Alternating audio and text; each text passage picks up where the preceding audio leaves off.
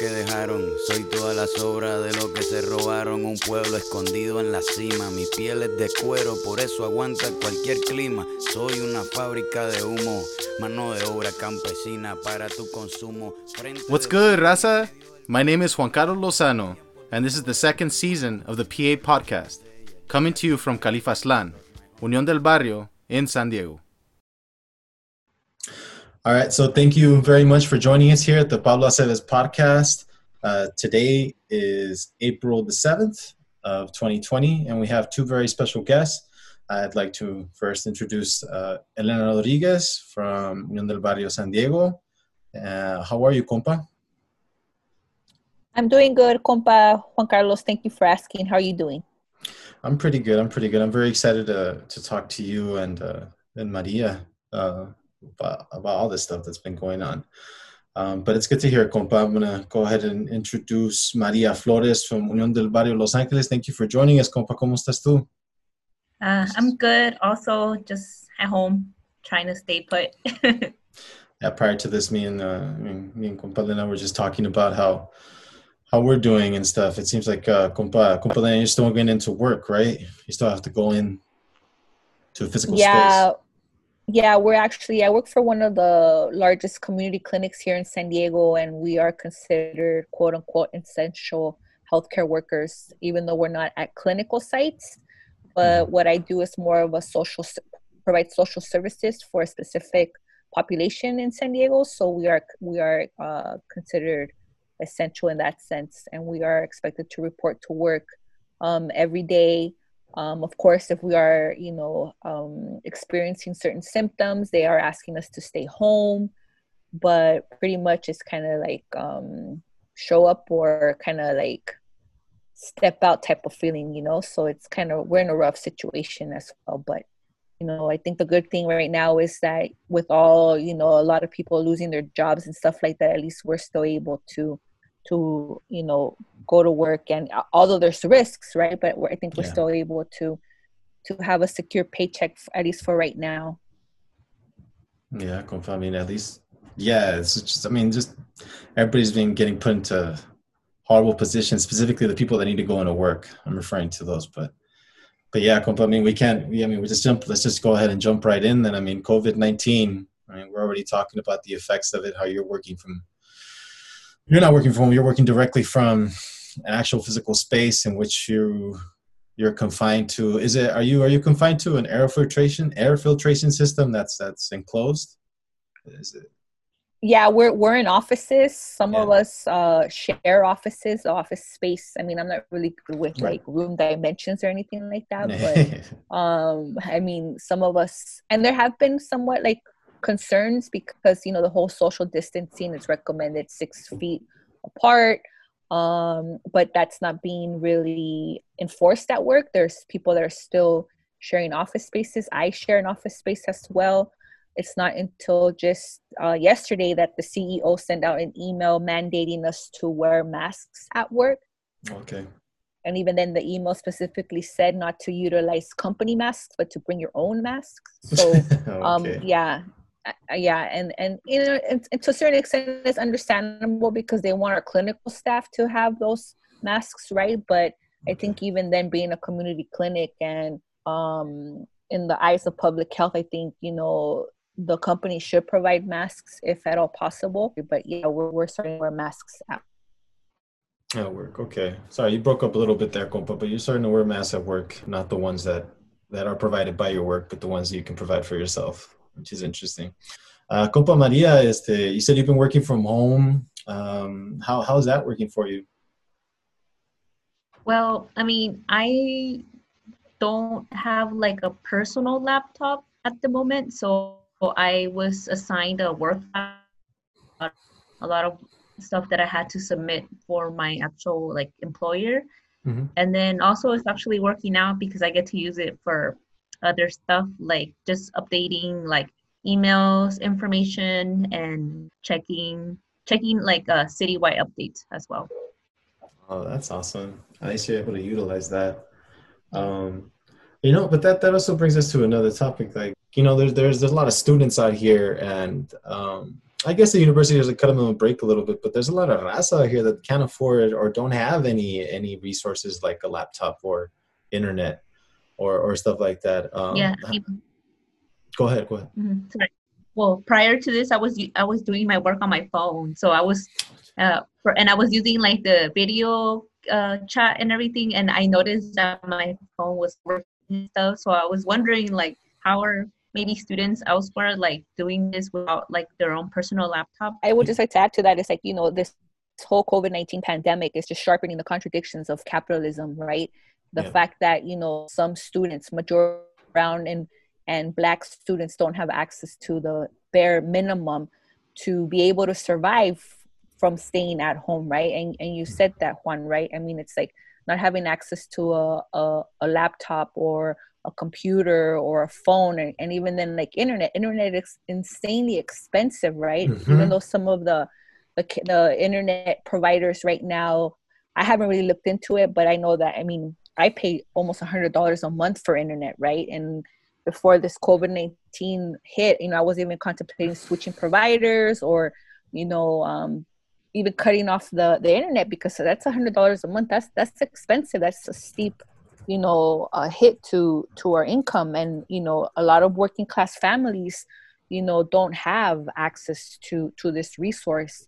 So it's it's a difficult time you know for for a lot of our our community yeah no definitely and because there are some uh companies out there some cable companies or internet providers that are are providing some new like discounted pricing for uh, low income um, uh, people. So, I, but you know, as every neoliberal tactic when it comes to giving out to people or giving something to people, or offering something to people, there's caveats. So, there's a lot of things that you have to be uh, kind of you have to be like a prerequisite. There's prerequisites to it, but but we'll go ahead and and talk about those resources in a bit. Um, Compa Maria, we had a we had we had Ron Goches uh, last week on the podcast, and he was talking about how some people weren't taking it seriously in Los Angeles. Um, what what uh, and in general, I mean, he's talking about like everybody in general was not kind of taking it seriously because of the you know the leadership isn't really showing any type of seriousness to it. Um, so uh, could you could you share a perspective as to how the status of LA is now, how you see it? I mean, last night or like a few nights ago Actually, yeah, it was last night. Um, I was up maybe like around 11:30 p.m. and I heard the police driving by telling people to go inside. But I believe it was because my neighbors had like a gathering outside. So I don't know if somebody called or they just happened to be driving by. So I was like, oh my God, like I can't believe that people are putting themselves like literally on the street, you know? because I heard them pull up. So it, it must have been, if not next door, like right on the other side. So I didn't go outside because I didn't want to be pulled into that mess. Just yeah. like it's eleven thirty. Like go home. Yeah, yeah, yeah. No, yeah, definitely. Um, I mean, uh, I've seen a lot of videos online where where people are just not taking it seriously and partying and stuff. But I mean, you know it, it's a topic that we've been we've been discussing in the past couple weeks and it's just you know asymptomatic you don't ever know who really you never know who really has it so um I just need to make sure that everybody's taking it seriously because it's not about you you know it's about everybody it's about everybody out there you're gonna say something compa yeah and i also wanted to comment that while I understand that people are bored at home and stuff like mm-hmm. that this is probably not the best time for people to drink because you're lowering your immune system. I would actually encourage people like if they want to take shots, take shots of like ginger or like eat some garlic if you want to feel some intense emotions. Like this is probably not the best time to drink, you know? Like I literally I started eat I mean, when I first became like uh vegan, like I was taking I was just eating like garlic cloves just cuz I was trying to clean my like my body, you know? So I, I recommend for anybody out there that's interested in partying, take a shot of ginger or eat some garlic cloves. You heard it here first. Take a shot of ginger, eat some garlic cloves. you heard it here first. Don't take those shots. Take shots of ginger. Uh, compa, People compa. are gonna really distance from the from if you eat garlic. But I, I'm a big garlic fan anyway, so I know that those both are huge immune boosters. So I mean, gives food a lot of flavor too. So that's right. No, that's right. You can't you can't go away from that flavor. Um, compa, compa Helena, you know, I posed the same question to uh, to compa Armando last time that we had a um, that we had the podcast. You know, what's what's the status of of San Diego in your eyes? What's your perspective? How, how have you seen it? Uh, ¿Cómo lo has visto desarrollar? How have you seen the response and our people's response to to the local leadership's response, or even national leadership? Excuse me. I think um, for the most part, I mean, uh, I where I live, I mean, people are still out and about. I I went out on Friday. I went to Northgate, which is like the local Raza market here in Logan, and there was uh, I went around maybe like six o'clock, um, and when I went inside, there was a good, you know, good chunk of people there, not wearing any masks, really you know i was trying to maintain my social distance from people and not seem too like you know sangrona about it. But people were just like really close and stuff. I'm just like damn. So i i mean in my opinion when people get really close like that is that they're not taking this as seriously as they should um but i did notice that at northgate they had like already like markers on the floor to kind of yeah. socially distance um people while they were paying at the checker at the checkout stands um, and then surprisingly enough when i walked out there was already a line i would say about like of 30 people um, and they weren't like socially distancing they were all really close to each other uh. so you know it's, it's kind of hard to gauge like what information our community is receiving because like you mentioned you know the federal government at first didn't take this seriously at all right so in, in my opinion it's like the lack of leadership right yeah. um secondly i think if anything, the governor of California, Gavin Newsom, has made more of an effort than the federal government to, you know, put into place more infrastructure, more guidance, um, which has helped, at least for the most part, maintain Cali- California numbers relatively low in comparison to the rest of the United States. But what's mm-hmm. also important to to really know is that the the testing is not really at the level that it should be, right? Specifically because you did mention that you know a lot of people are asymptomatic which means that they're not showing any symptoms but that does not mean that they're not carriers of the virus. So the fact that one of the other reasons perhaps why the numbers in california are so low is because people are still not getting tested at a massive scale right?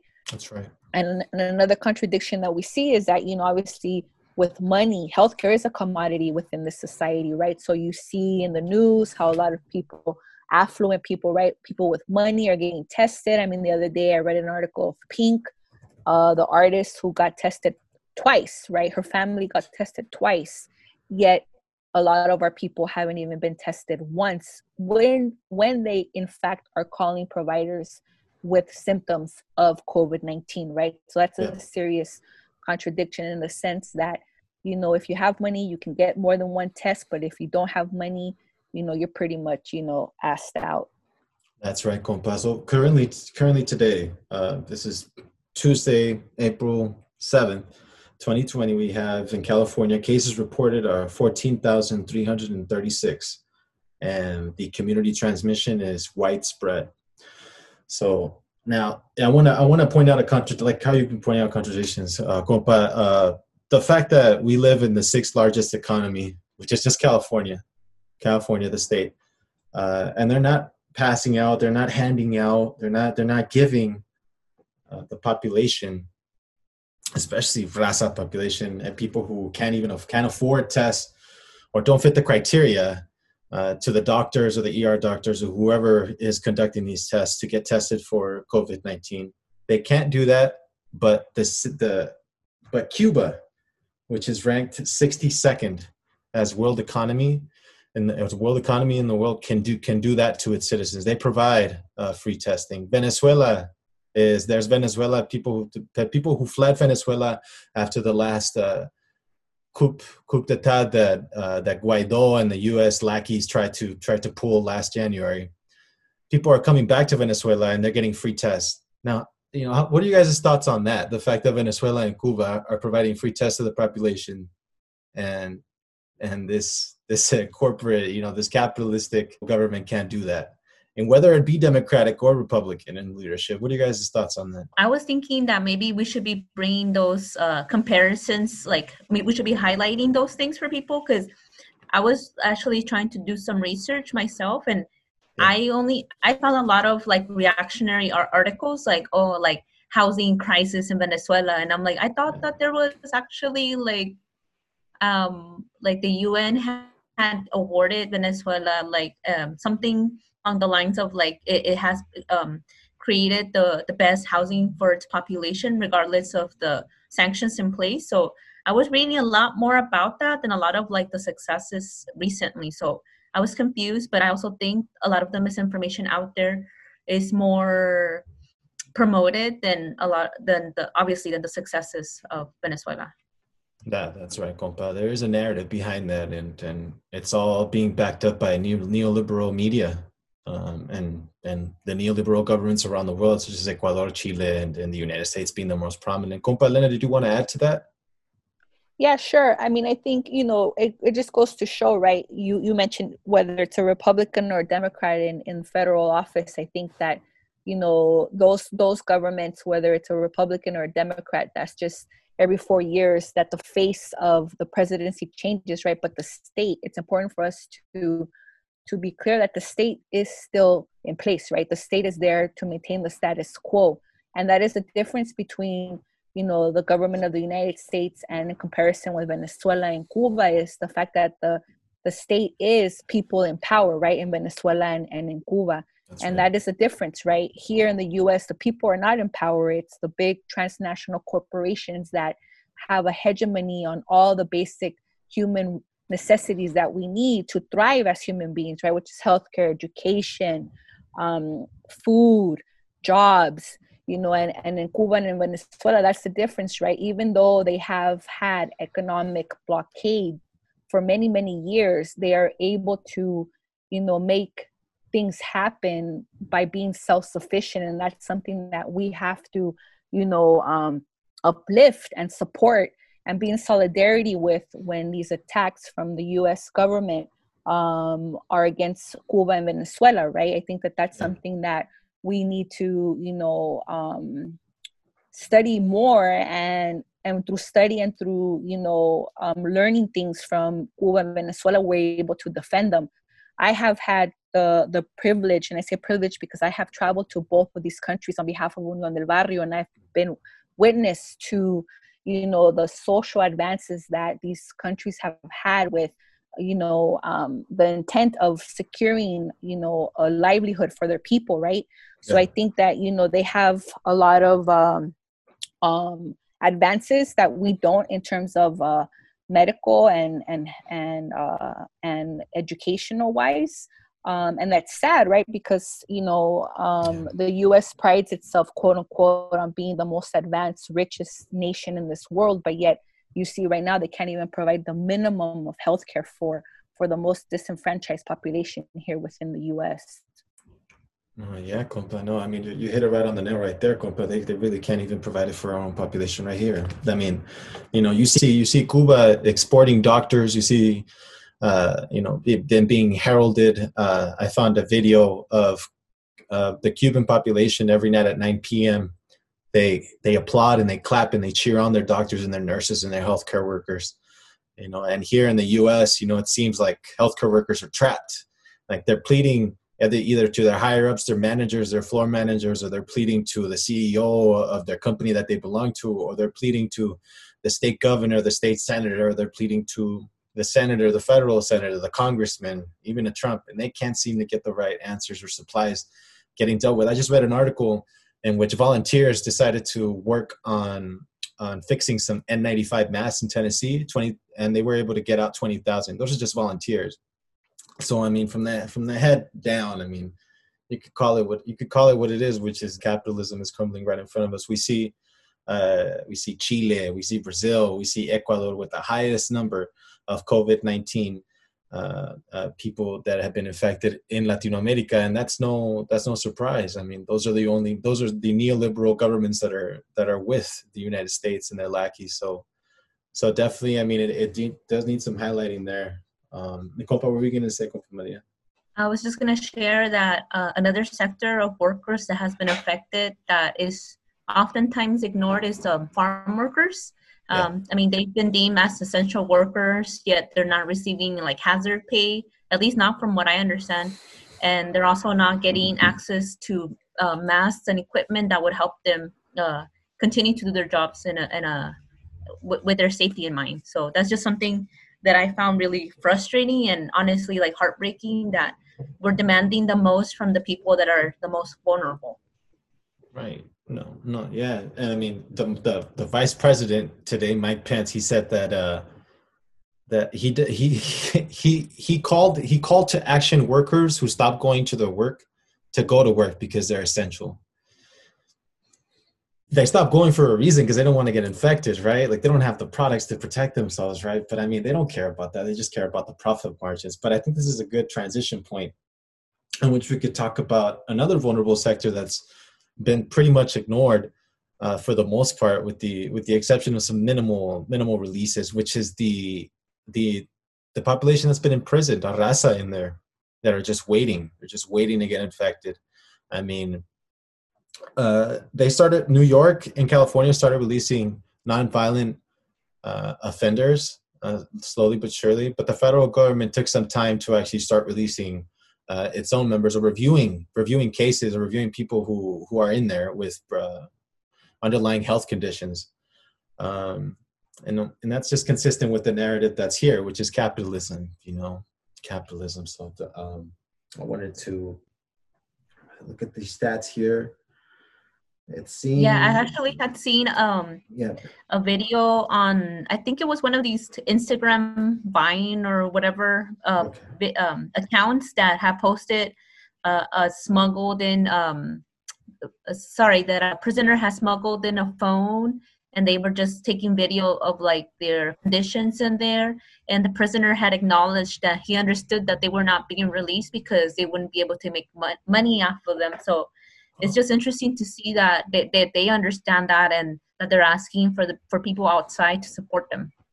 Yeah no i mean i just read a i just read a, uh, the case here on you know in louisiana that's where one of the hot hot hot spots is one of the epicenters right now in the country that's blowing up and it seems like the even the federal correctional officers are you know they're scared and they don't want to go to work either. And the inmates are just waiting you know the, the incarcerated individuals are just waiting and they're pleading but they can't seem to get any type of help. I mean the attorney general william barr started uh, started reviewing the case the the individuals cases and their underlying effects but we don't see like a widespread uh, you know reaction when it comes to the federal government to this or even i mean there's no there's no prevention there so, but we're expecting a reaction and, and they're doing it slowly very very slow you know. Anything to add to that compas? Yeah i just want to add a couple of things you know I, I currently have a brother that's that's in prison. He's currently at corcoran state prison and and obviously that's always on the back of my head. Um, i talked to my parents uh, earlier this i mean during the weekend and they had mentioned to me that he called them on Thursday, and he had let them know that they were on lockdown, um, which means that they're no they can't go out for like yard or you know phone or anything that they can usually go out for. They can no longer go out during mm-hmm. this time and you know and, and it's and it's a scary time for for everybody right because you know the people that bring in if if in fact the virus is you know if in fact these prisoners are um are exposed to the virus it's the correctional officers and the other workers within the prison that bring that into the into the the, the prison itself right? So i think the fact that um the the the prisons are not doing enough right to um one release you know um nonviolent offenders you know or do whatever they can to you know let go of some of these these prisoners um, is is terrible, right? And I yeah. think the fact is, you know, Maria hit it on the spot is that they don't want to release prisoners because that's money lost for these companies, right? We know Geo Group and CoreCivic are one of the main, are two of the main um, entities corporations that make a profit off of our of, of our people right so i think and you know and you know our stance is like you know you know abolish you know put an end to all prisons right and mm-hmm. and and you know um, put an end to the prisons because black and brown bodies are are in there. But yeah, you know, we do believe in prisons where you know um, these politicians, Trump being one of them, should be incarcerated, right? Because he's mm-hmm. you know he's done so many crimes against humanity. So I think that the fact that our raza, you know, and our uh, black brothers and sisters continue to be you know in jail during these times is, is terrible. And not only that you know not only with this i know that i could talk about this topic for a long time but i think the other issue that you know is the concentration camps right? The yeah.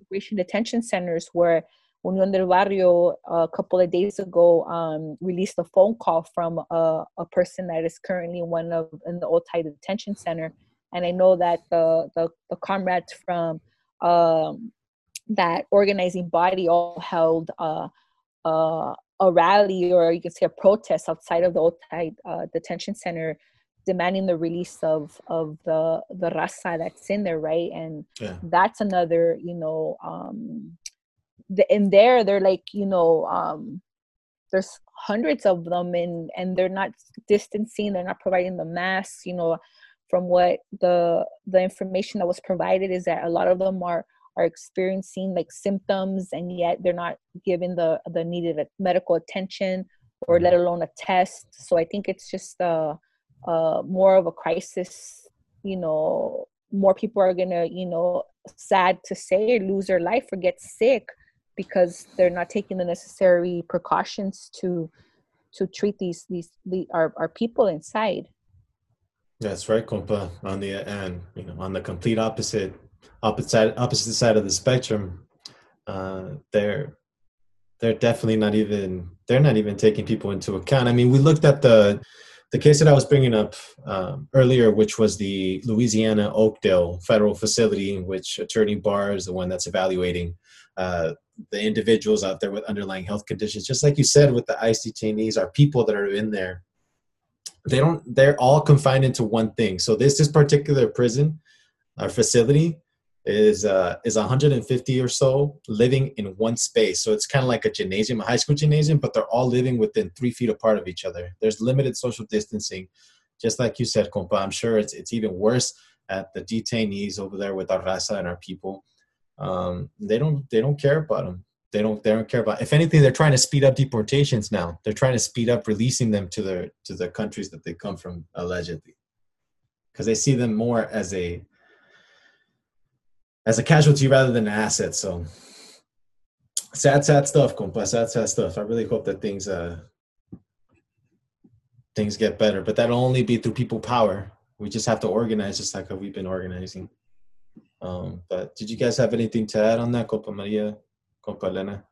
For people to get involved in in some kind of organizing um, group, uh, really, because that's that's how I've been able to keep track of what's been going on not just like in in prisons and and other cities but also yeah. like with uh with like rent striking and efforts like that like a lot of the, these updates are coming on a daily basis and i if, if as a person who is somewhat plugged in if i'm having trouble keeping up like i can't imagine what other people who are not normally involved in, in politics or, or organizing feel like eh, they must be extremely frustrated Oh yeah, definitely. I'm frustrated. I mean, you see me right now. I'm trying to like dish out like five or ten things because there's so many there's so many things that I want to touch on at the same time that, that it's just difficult to comprehend. I mean, it's way too much information too many things, and they're not giving and they're giving too much misinformation at the same time. Like the Defense Production Act, which Trump was supposed to be using in order to create to help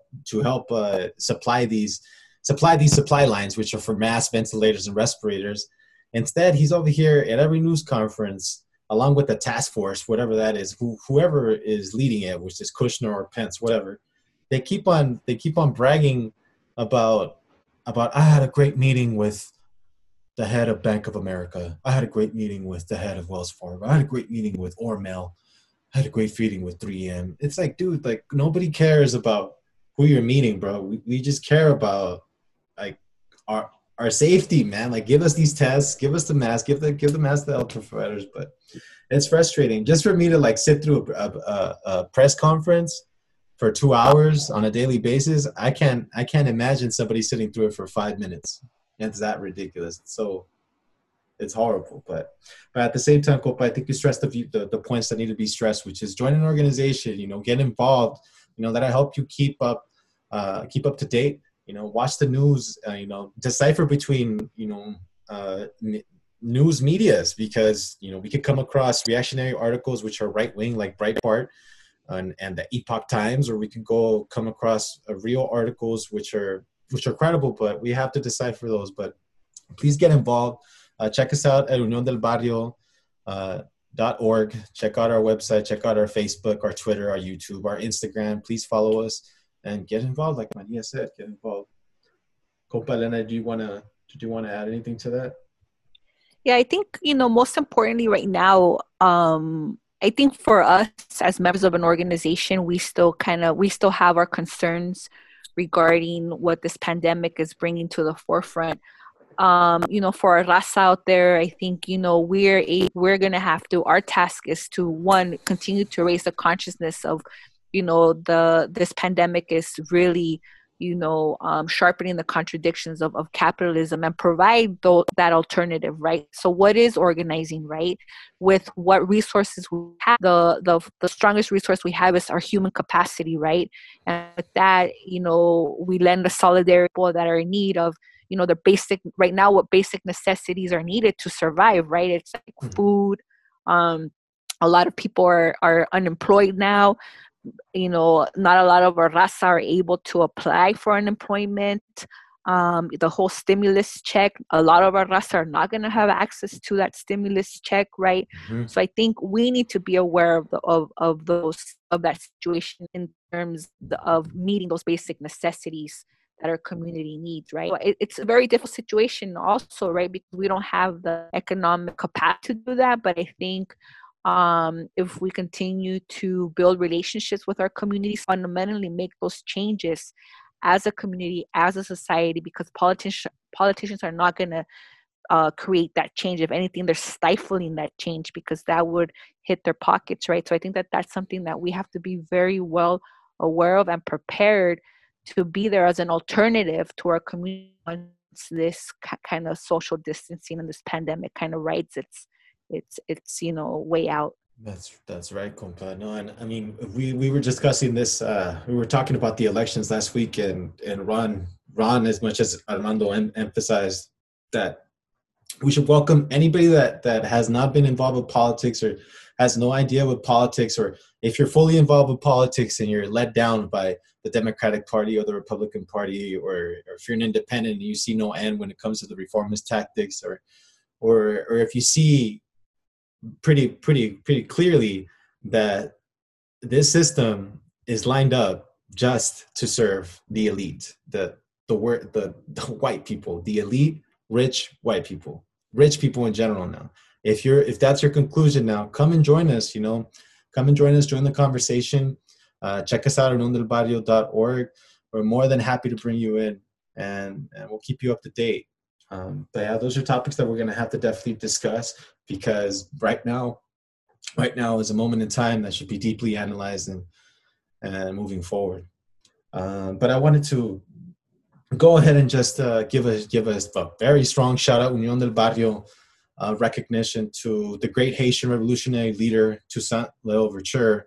He, on a day like today in 1803, he passed away. But I mean, we know the the significance that he had for all revolutionaries throughout the world, all revolutions throughout the world, specifically the Haitian one from the French government.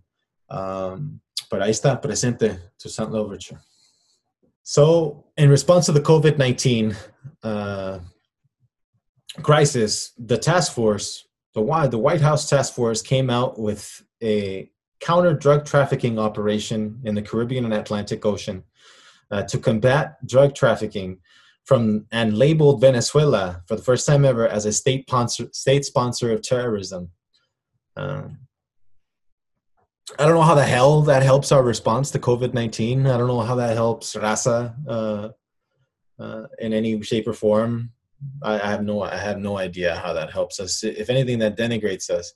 Uh, they said that Venezuela is the the most prominent state sponsor of terrorism in the region because they provide all the drugs that go into North America, which is the United States, just North, just the United States. So, in order to prevent more COVID 19 related human trafficking and drug trafficking illnesses and deaths, the United States went ahead and, and did this.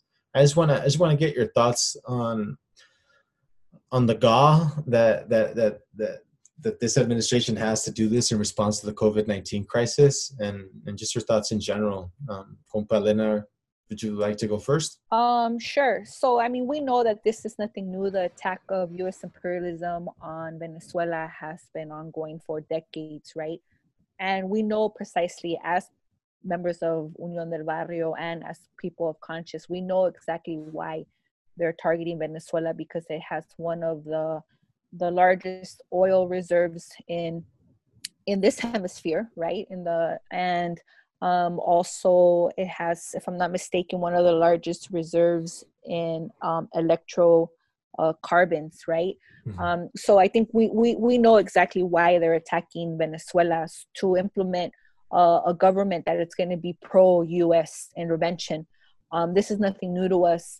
And, you know, um, I like to reference this book by Naomi Klein, which is The Shock Doctrine, right? Anytime there is um, something of this nature, like the COVID 19 pandemic, the, those in power utilized it to um, you know it's a distraction to the populace of, of this of this country and they utilize that distraction to implement you know um, really interventionism a neoliberal politics and policies the world over, which will again benefit the ruling class, right? So, like I said, this is nothing new. Our our role, though, is to defend um, the Venezuela Bolivarian Revolution because because of that, they have been able. The people, the majority of the people in Venezuela, have been able to have access to healthcare, education, housing, um, and many many other basic necessities that humans have the right to. Right. So I think that you know it's a shame doesn't surprise me, but it's a shame,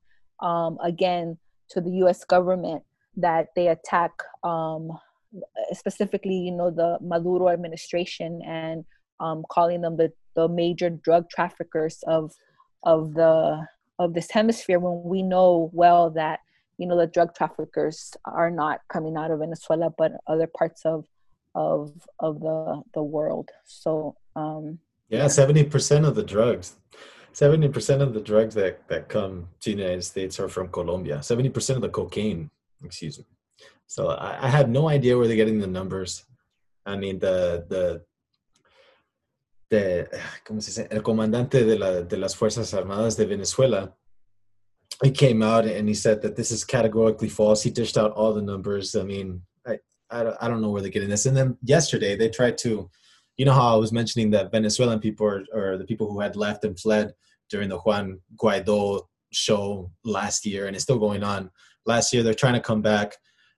Uh, they they stopped three paramilitary members coming from Colombia posing as Venezuelan citizens uh, yesterday on the border of Colombia and Venezuela. Venezuela just stopped them. So I mean, these guys are just not stopping. They're just continuing, and they're gonna have to. They're gonna continue and continue to do that. But but it's just it's a shame how they just keep on lying and nobody nobody seems to blink an eye. You know, uh, Compa Maria, did you want to say anything? No, I was just gonna comment on the on the how the borders have been closed um, yeah. around Venezuela, but how people the people that did leave um, are currently making their way back, and you know, so it just it just kind of to me it makes me question their motives for leaving, and then be very critical about the reasons for returning. Yeah, no, definitely, definitely, compa. I mean, I think they were led away by, by, by, by so many, so many people who have been led away, and they continue to be led away by this brainwashing tactic, which is called neoliberalism, incrementalism, and the hope of capitalism, whatever the hell that is. So they thought that they could do better in Colombia or wherever they went, and and obviously the governments there didn't really care. They don't even care about their own citizens; they just care about their own pockets. So they had to go back, and and, and you're right, compa. That I'm sure that they are critical, but it's a it's a standout. I think it's a standout uh, acknowledgement of of the Venezuelan republic, the Venezuelan people, that they're allowing their people to come back, regardless of whatever situation they're in during this time of crisis. And in sharp contrast, como dijo, como dijo Compa Elena, between the U.S.'s tactics how they're cozying up to you know companies and they're giving out small business loans and sole proprietor loans and all kinds of loans, giving Boeing re- relentless amounts of money. The state of Washington giving Boeing relentless amounts of money and giving us a check that hasn't even been yet that hasn't even been sent out yet, and they want us to like file our taxes for it. And if and they're not giving it they're not giving anybody to the farm workers they're not giving a check to the stimulus bill check to the farm workers they're not giving a stimulus bill check to the people who they consider to be undocumented our own raza people. So so yeah definitely something to something to ponder about. Compadre did you want to say anything and i think that you know if anything the what what the american populace is getting is is crumbs, right, in comparison to the bailout. And let's call it forward is a bailout for these corporations again, right. right? And you specifically mentioned Boeing. Boeing was on the verge of a financial collapse before the COVID 19 um, pandemic hit, right, quote unquote.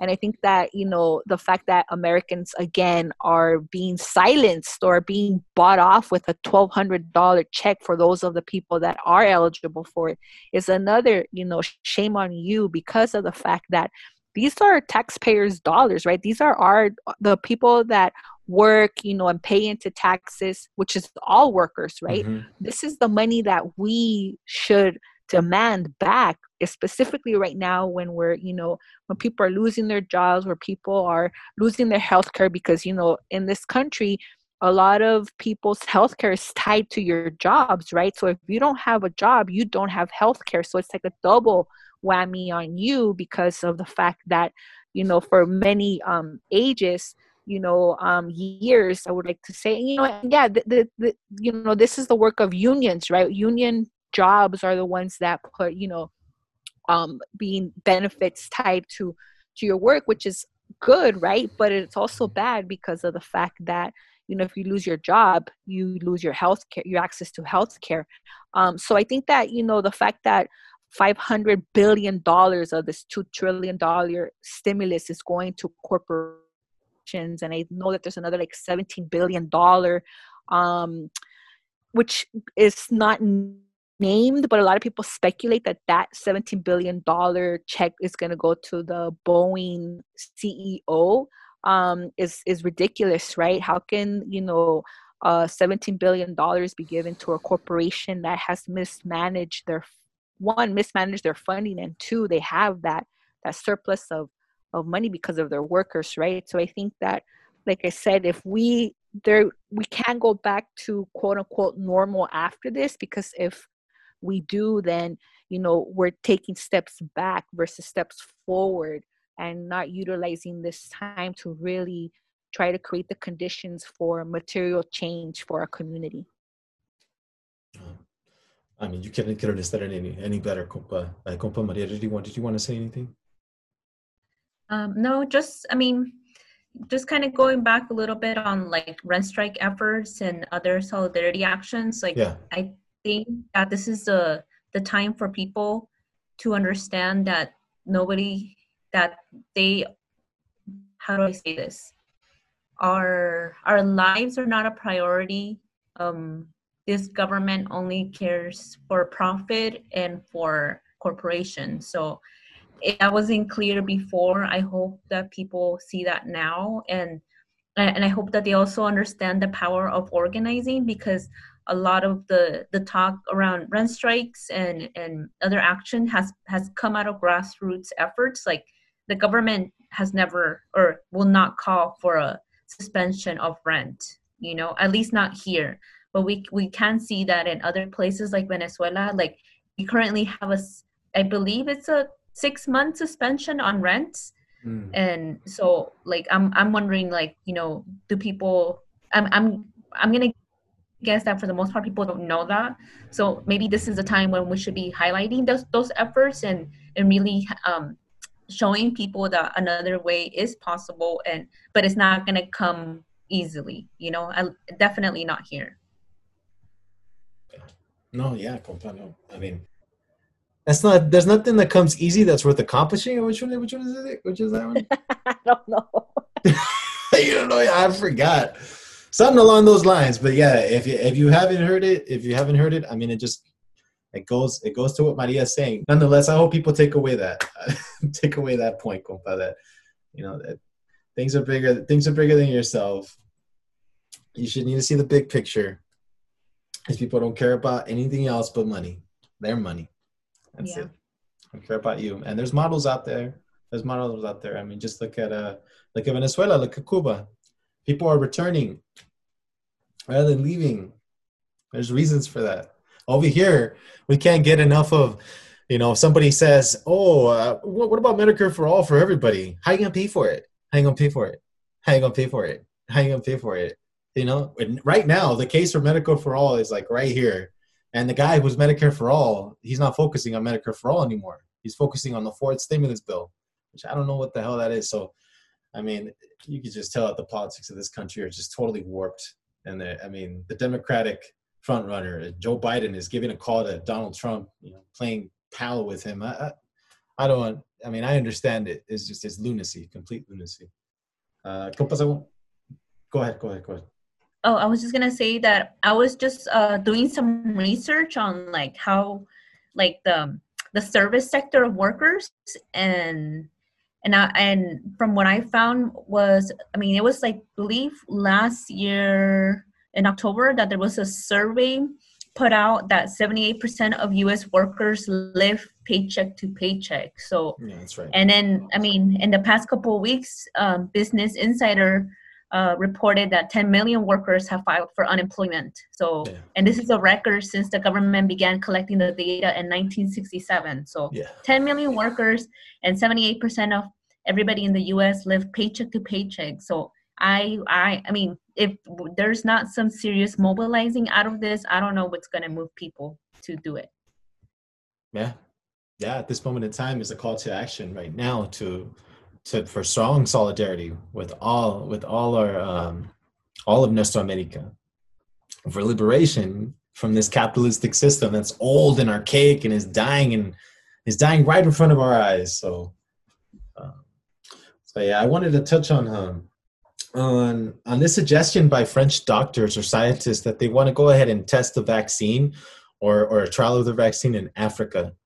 Um, it's inherently racist. It's it's colon it's colonization 101 right there. They're using our African brothers and sisters as guinea pigs. Um, what are your thoughts on this, uh, Compa Maria? um i mean i would i i, I am sh- i want to say that i'm shocked but i'm not and it's really Yeah, it's really horrible you know that it's horrible it's sad and it's extremely racist and i'm just wondering maybe like there has to be a different way to do this I, I just i mean i can't believe that they put that out there yeah. The World Health Organization decried it right away, and, and the French government decried it right away. The scientists apologized, but but still, for them to want to even think this, the same way that the U.S. is thinking, the same way that Canada is thinking, they also thought about testing in Africa. I think they are going to forego it, though. I think Canada and the U.S. are going to go ahead and forego human trials in Africa, from what I last read. But the French government is not. Uh, Compa Lena, are you surprised by this at all? No, unfortunately, no, because historically, you know, black and brown bodies have been disposable and used, you know, many times for scientific experiments. Uh, we see, you know, the Tuskegee airmen who were voluntarily, who were not voluntarily, who um, were consciously infected with syphilis just to see the different stages on how they react and how they respond. Um, so this is, I mean, black and brown bodies historically have been you know, um, under colonial domination through science as well, right? So I think that what what, what I I still I'm I mean I can't explain it. You know, I was upset when Yeah. when I read that. Um, it didn't surprise me. Um, you know, and I think we need to really call these things out whenever in any space that we are in um, the good thing is that the WHO, you know, the World Health Organization, obviously right away um, Yeah. denounced it, saying that it's it's not ethically correct to do something like that. That there needs, there needs to be other ways in which these vaccines can be, you know, tested.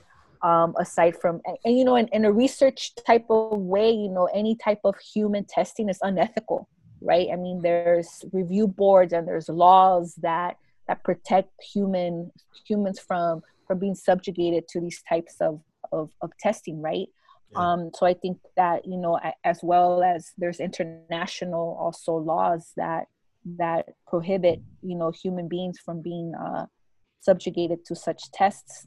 But you know, it doesn't surprise me that these racist white again white supremacists right that yeah that, uh, yeah that, that that think this way right um compa maria did you want to add anything to that no just for people to become like I, I mean now that we have this downtime I, I would hope that people would take the time to read up on history about like uh, medicine and um, how a lot of these vaccines have come to be and um, other ways that epidemics have affected communities of color.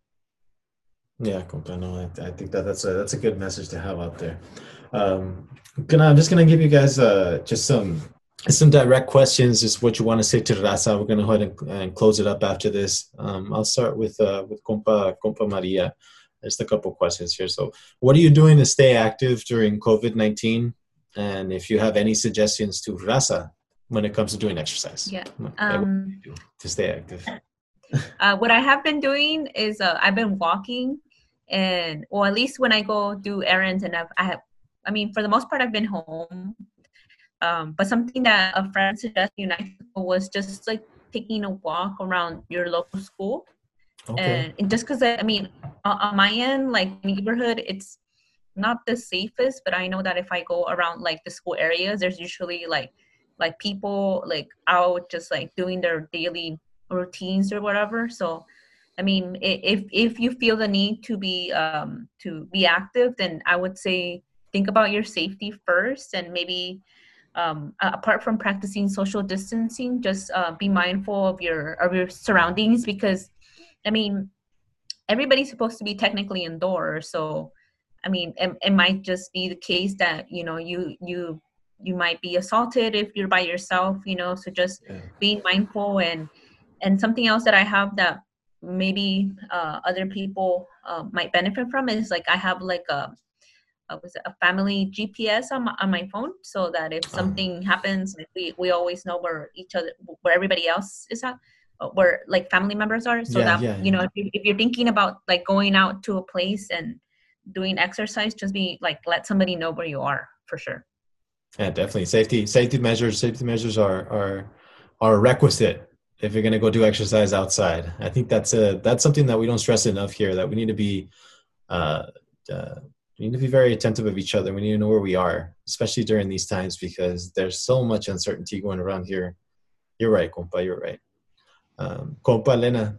Um, what are you doing to stay active during COVID 19? And any suggestions you can give to Raza to go ahead and remain active or be active at home?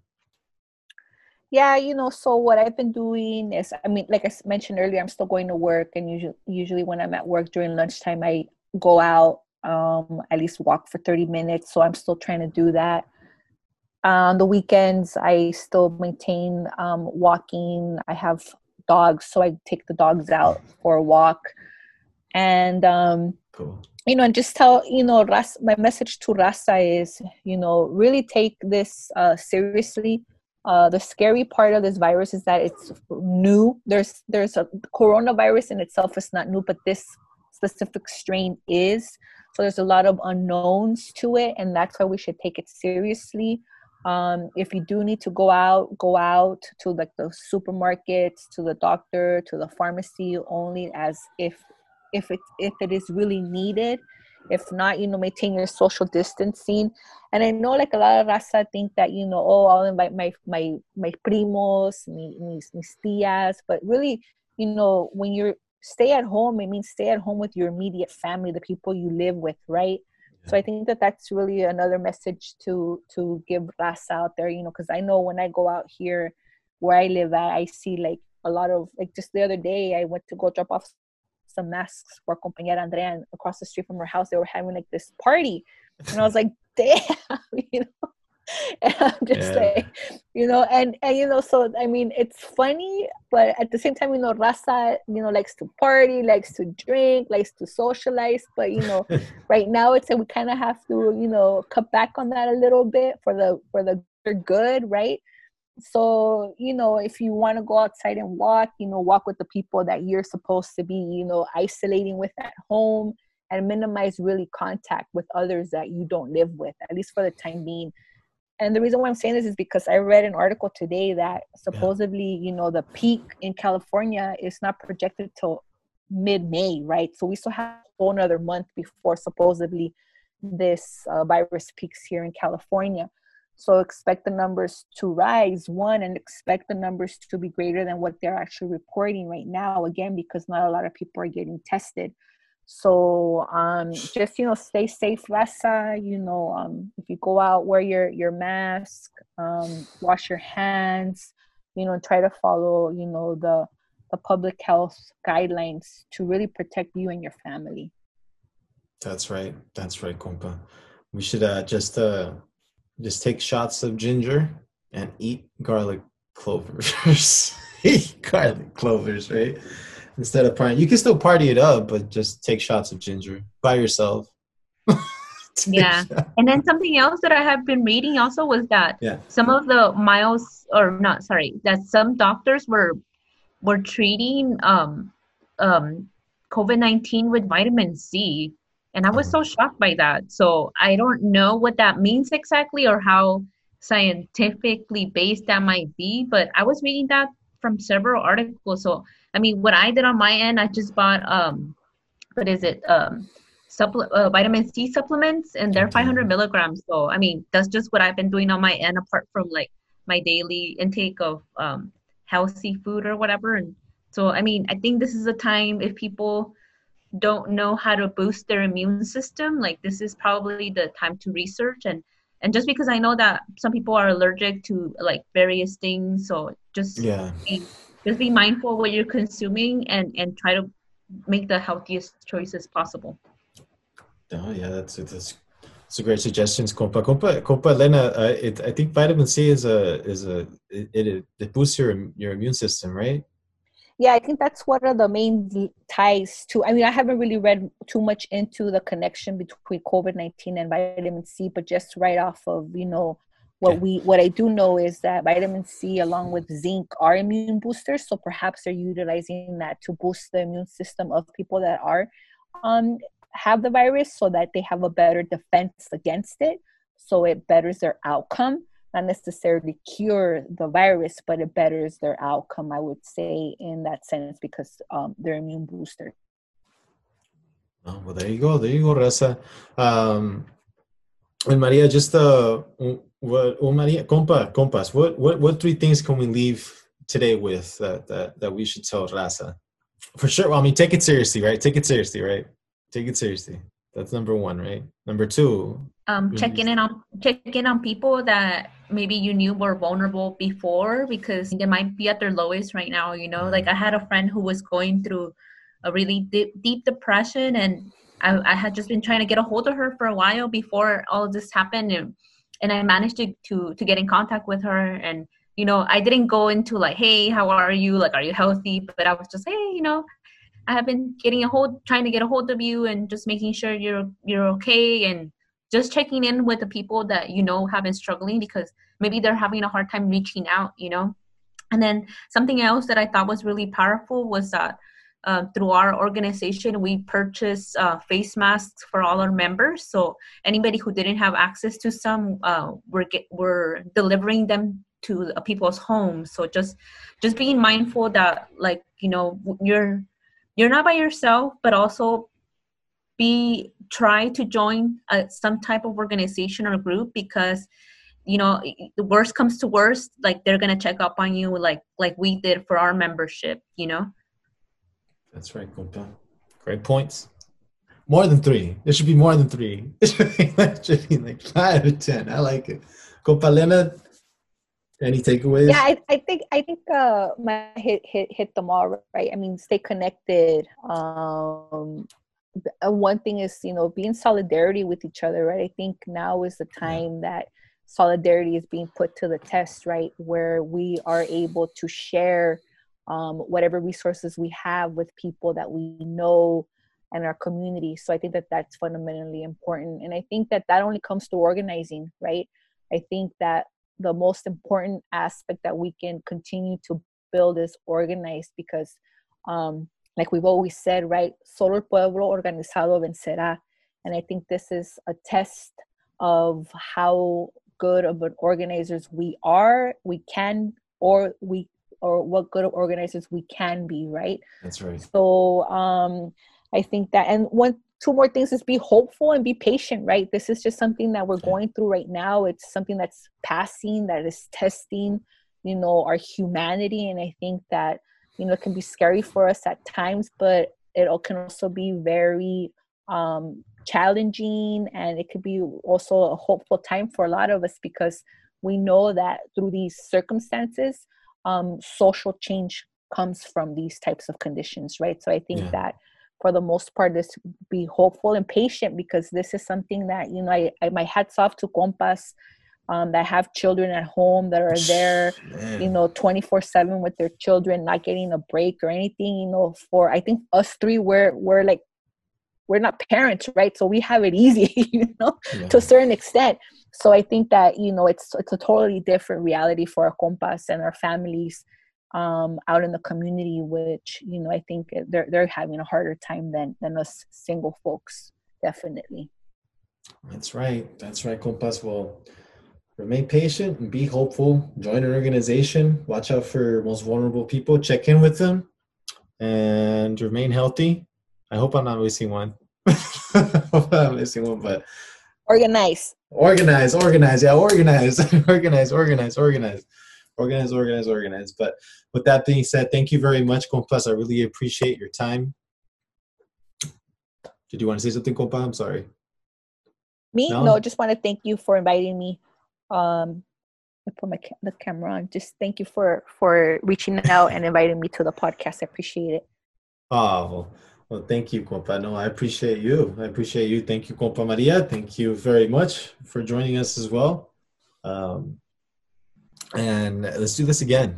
This is awesome. Definitely. I also want to say thank you for Maria for your time and sharing this space with me. Take care, compa. Yeah, thank Un you. Un abrazo. Thank you. Thank you. No, I mean, I, I really appreciate it. But with that, we'll go ahead and end it. Thank you very much, compas. All right. Thank you. Thank you. That is it for today. We hope you enjoyed the show. If you did, Please show us some love by posting comments and or sharing or following us on social media, Facebook, Instagram, or Twitter. Use our handle at Unión del Barrio. The PA Podcast is a bi-monthly program that offers both audio and video content. It is a production of La Verdad Publications, the informational hub of Unión del Barrio. This is part of our ongoing work to keep our communities informed about current events and the most important political issues of the day. It is our hope to break the monopoly of the political information that the corporate media maintains over our communities. Unión del Barrio is a pro raza liberation political organization, and we dedicate all of our work to organizing and defending the interests of raza communities within the current border of the U.S. You can find out more about us at our organizational webpage at www.uniondelbarrio.org. The editor in chief of La Verdad Publications and producer of the PA podcast is compañero Harry Simon Salazar. Once again, I'm your host, Juan Carlos Lozano, and always remember the powers and the people and the politics that we address. On behalf of Unión del Barrio, we hope you continue listening to our shows y que viva la raza.